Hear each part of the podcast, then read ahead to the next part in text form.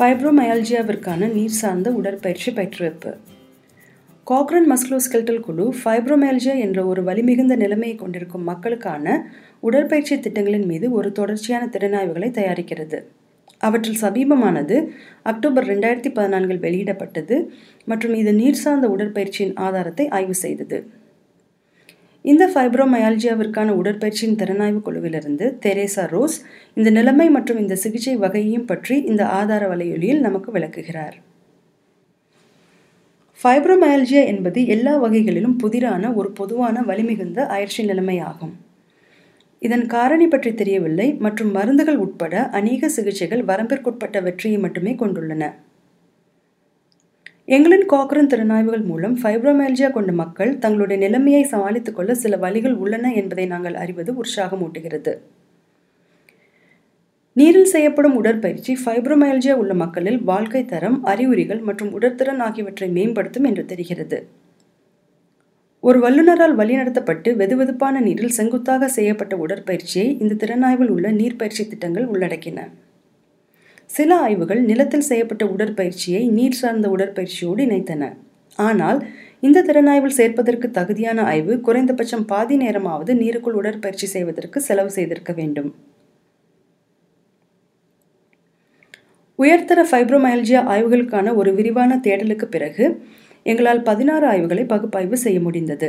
அவற்றில் ஒன்பது ஆய்வுகள் கண்காணிக்கப்பட்ட உடற்பயிற்சி திட்டங்களை செய்த ஃபைப்ரோமயல்ஜியா கொண்ட வயது வந்தவர்களுடைய குழுக்களை எந்த உடற்பயிற்சியும் செய்யாத குழுக்களோடு ஒப்பிட்டன கட்டுப்பாட்டு குழுக்களில் இருந்த மக்களை ஒப்பிடும்போது நீரில் உடற்பயிற்சி செய்த மக்கள் வழி அயற்சி இறுக்கத்தன்மை வாழ்க்கை தரம் மற்றும் உடற்திறன் போன்ற பெரும்பாலான விளைவுகளில் மேம்பட்டனர்.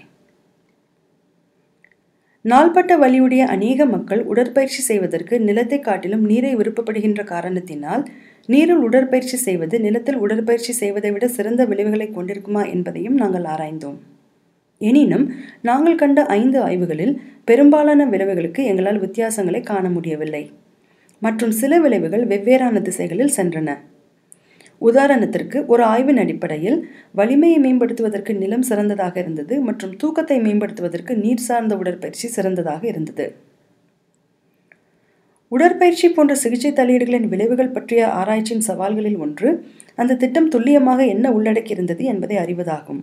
ஆதலால் உடற்பயிற்சி திட்டங்களை நாங்கள் மதிப்பிட பெரிதான அக்கறை கொண்டிருந்தோம். உடற்பயிற்சிகளின் இயற்பண்பு அடுக்கு நிகழ்வு தீவிர அளவு மற்றும் கால அளவு ஆகியவற்றை நாங்கள் கவனமாக குறிப்பெடுத்து கொண்டு இந்த திறனாய்வில் நாங்கள் அந்த தகவலை இணைத்தோம். மிகச்சரியாக எந்த விதமான உடற்பயிற்சி திட்டங்கள் ஆய்வு செய்யப்பட்டன என்பதை வாசிப்பவர்கள் அறிய இது உதவும். எந்த வகையான நோயாளிகளில் பெரிய மேம்பாடுகளை எதிர்பார்க்கலாம் என்பதை அறியவும் நாங்கள் முயற்சித்தோம். இது தொடக்க நிலையான தகவல் என்றும் மற்றும் இதை கவனத்தோடு கருத்தில் கொள்ள வேண்டியிருந்தாலும் திட்டத்தின் ஆரம்ப நிலையில் குறைந்தளவு தீவிர வலி கொண்ட வயதான நோயாளிகள் சிறந்த முடிவுகளை கொண்டிருந்தனர் என்று தெரிகிறது. குறுகிய திட்டங்களை விட நீண்டகால திட்டங்கள் சிறந்த முடிவுகளை கொண்டிருந்தன என்பதையும் நாங்கள் கண்டோம்.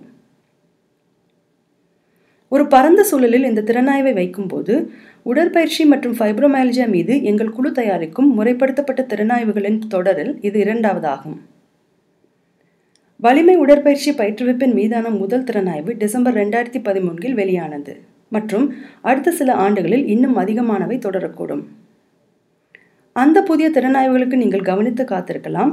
மற்றும் த காக்ரன் லைப்ரரி டாட் காமில் நீர் சார்ந்த உடற்பயிற்சி மற்றும் உடற்பயிற்சி பயிற்றுவிப்பு இரண்டையும் பற்றி இன்னும் அதிகமாக வாசிக்கலாம்.